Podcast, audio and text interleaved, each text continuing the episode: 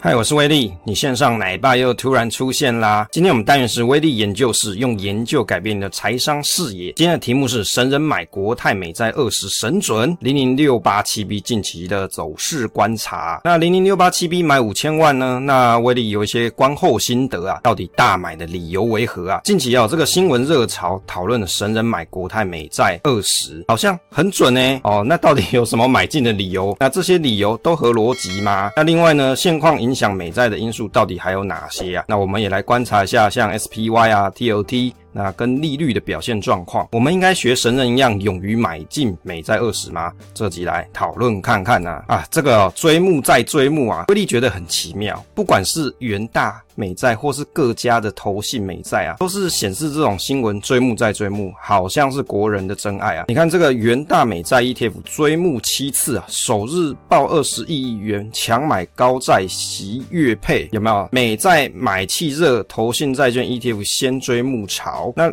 另外呢，还有提到说一些债券的 ETF 的追加也延续了一整年哈，例如说像元大、中信啊、群益、国泰陆续都申请追募啊，那这旗下这种申请七次追加更是前所未闻嘛啊！今年哦，大家不知道有没有发现一个现象哦，关于债券的 ETF 今年发行的特别多，上市的特别多，我觉得这是跟目前大家的热潮有关，因为大家会觉得说啊，这个预习啊降息可能快要来到了，趁现在赶快补货有没有？那可能。等降息啊，我们有机会可以赚到一波热潮。那另外是，即使它没有降，那我可能呢？可以持续的先领配息嘛，尤其是长债它的利率是比较高的，我想啊，很多人会是这样子的想法。神人买国泰美债二十啊，我大概观察了一下，大概在十月的时候决定大手笔啊，以每股二十九块多的价格啊来购买，那买了一千多张的零零六八七 B，那国泰二十美债 ETF 花了三千万台币哦。那到了十月的二十三号又再加码了一千多万，买了三百多张，那大概呢，它这个成本大概是在二十九元左右啦。我们来观察一下这个零零六八七 B 的近期走势哦，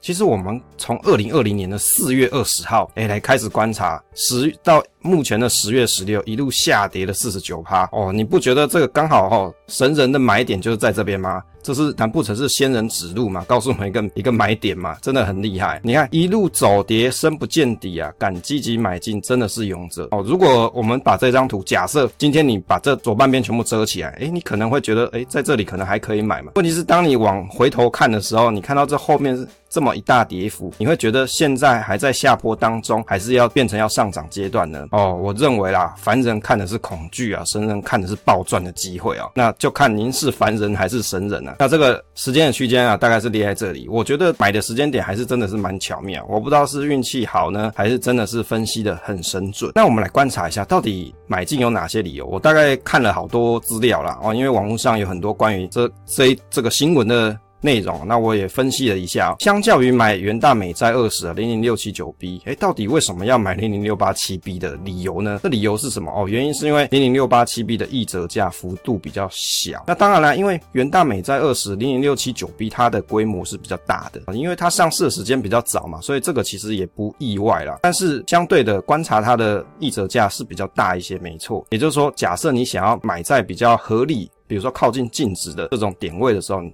大概选零零六八七 B 是比较容易。假设你今天是要定期定额，或是你想要分批买进，那也许零零六八七 B 的溢折价幅度是比较小。但是呢，因为它规模是比较小，所以大家还要去观察说这个流通性怎么样。貌似看起来还是可以的。那一百万可以买到的东西，为什么要一百零五万买？我觉得这真的很有意思，就代表说你要去特别买比较有名的零零六七九 B，就代表说你要花更多的钱来买，因为有溢折价的情况。当然，你也可以去观察溢折价比较小的时间点再去买，也是可以的。那另外有提到说啊，这个美债零风险，认为美国政府不会倒，风险零啊，殖利率还有四 percent 以上。当然了，因为现在美债二十，它的利率的确是还有四 percent 以上啊。那我认为这一点是。还算合理，但是美国政府不会倒，风险零这件事，美国政府会不会倒？就威力的观察而言，我是我也认为它不太会倒啦。但是呢，风险零这件事就不敢说了喔。为什么？你持有债券的时候，当利率不不降，那你反而有可能它也许通膨还打不赢嘛，那它可能还要再升息，那你的债券的价格可能就不会是走升嘛，也有可能是走跌的啊。所以这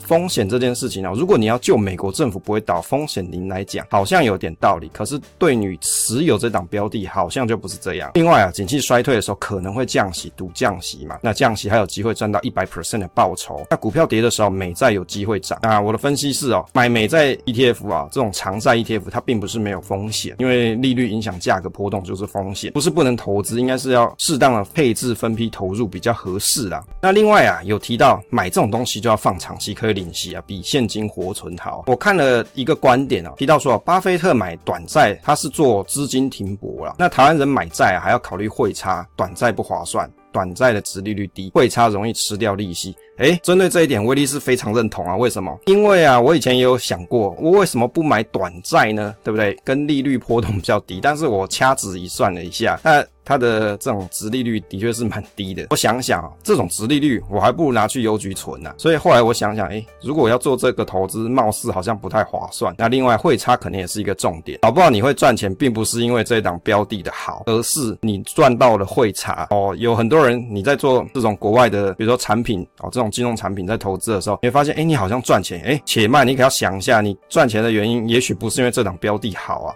不是它的绩效好，而是你赚到了汇差。现金活存太多，的确会被通膨影响啊，实质购买力就衰减。各位在今年应该有很深刻的体验哈，我们的这个 CPI 已经到了三点多趴了嘛，每个人都看到这种物价上涨啊，食物可能都涨了，可能十 percent 左右了啊。以前我们节节目集数有跟大家分享过，猪肉去年跟今年比，今年就比较贵十趴，一百块钱的东西在去年可以买到猪肉，今年你要花一百一十块你才买得到。你不觉得很奇怪吗？一样的东西，我要花更多的钱来买啊！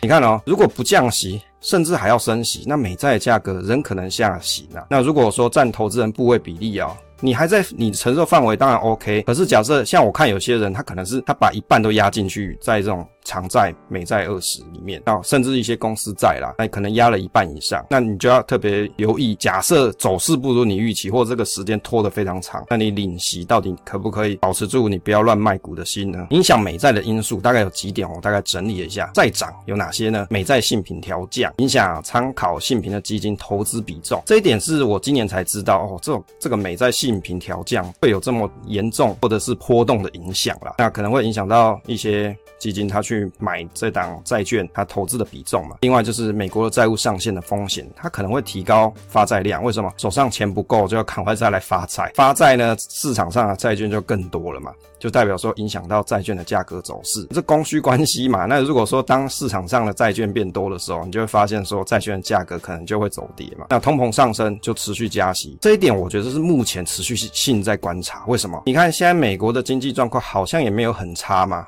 大家所说的软着陆，你看它的 GDP 还特别的好哦。是不是很神奇啊？那如果说当它 GDP 好，而且是真的 GDP 好，不是只是做数字出来，假设它真的好，那就代表说通膨上升的上升的机会是还有可能的，那就代表说持续性的加息就值得大家要留意跟观察。另外啊，这个再涨，再涨有哪些因素呢？景气衰退嘛，企业的财报难看，公司的倒闭潮，降息救经济。可是你看企业财报有到很难看吗？呃，这这点。我是还在观察当中啊，但是你去看七大巨头的 NVIDIA 有很差吗？还超出预期嘞，所以你说。要马上降息救经济，这个情况好像在目前很难预见。另外啊，通膨率下降，预防性降息，这个倒是有可能啊。因为对美国政府来说，它的这个利率越高嘛，就代表说它要支付的利息也越多嘛。那它会不会去考虑到说要做一些预防性降息？这也是有可能性的。我们来观察这个 SPY TLT 啊，跟利率观察，基准利率的观察。从左边来看，我们先看一下颜色，橘色是 SPY，那红色是 TLT，蓝色是基准利率啊。当利率高位的时候。二零零六年股的表现是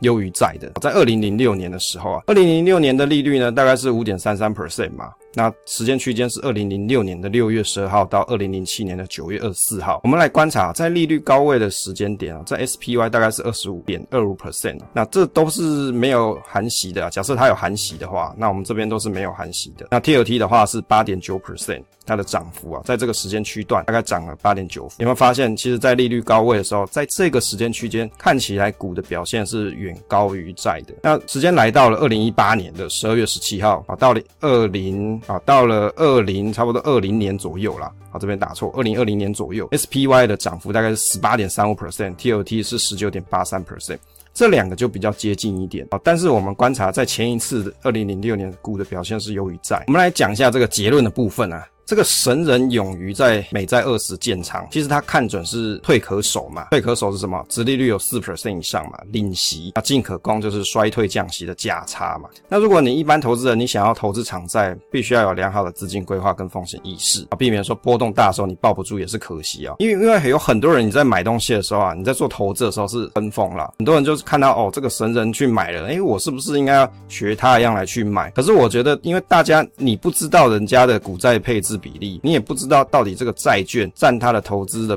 比重到底是大还是小，搞不好你看好几千万，但是对人家来说那跟零用钱是一样的哦。那当然对他的心情影响是比较小，不太能够用相同逻辑去看待别人的投资跟我们自己的投资嘛。那股跟债比啊，如果我们来参考 SPY、TLT 这些图啊，降息之后看起来股市优于债啦。诶，这边更正，应该说这个高利率区间啊，股市优于债啊。我们来回到刚才这张图来看啊，就是高利率区间其实股的表现是优于债。所以如果说你在报的时候，你可能还有一种情况，你会发现说，诶，怎么股涨得多了，可是我手上的债啊。是啊，我有领息，可是这个领了息之后，我看到股涨很多，我会不会觉得心里很痒，很想再把它换回去股票呢？把债卖掉换回去股票？如果有这样子的情况啊，就代表你做这一档投资，你会得失心会比较重一点。分享总是单纯的快乐，期待下一次再见。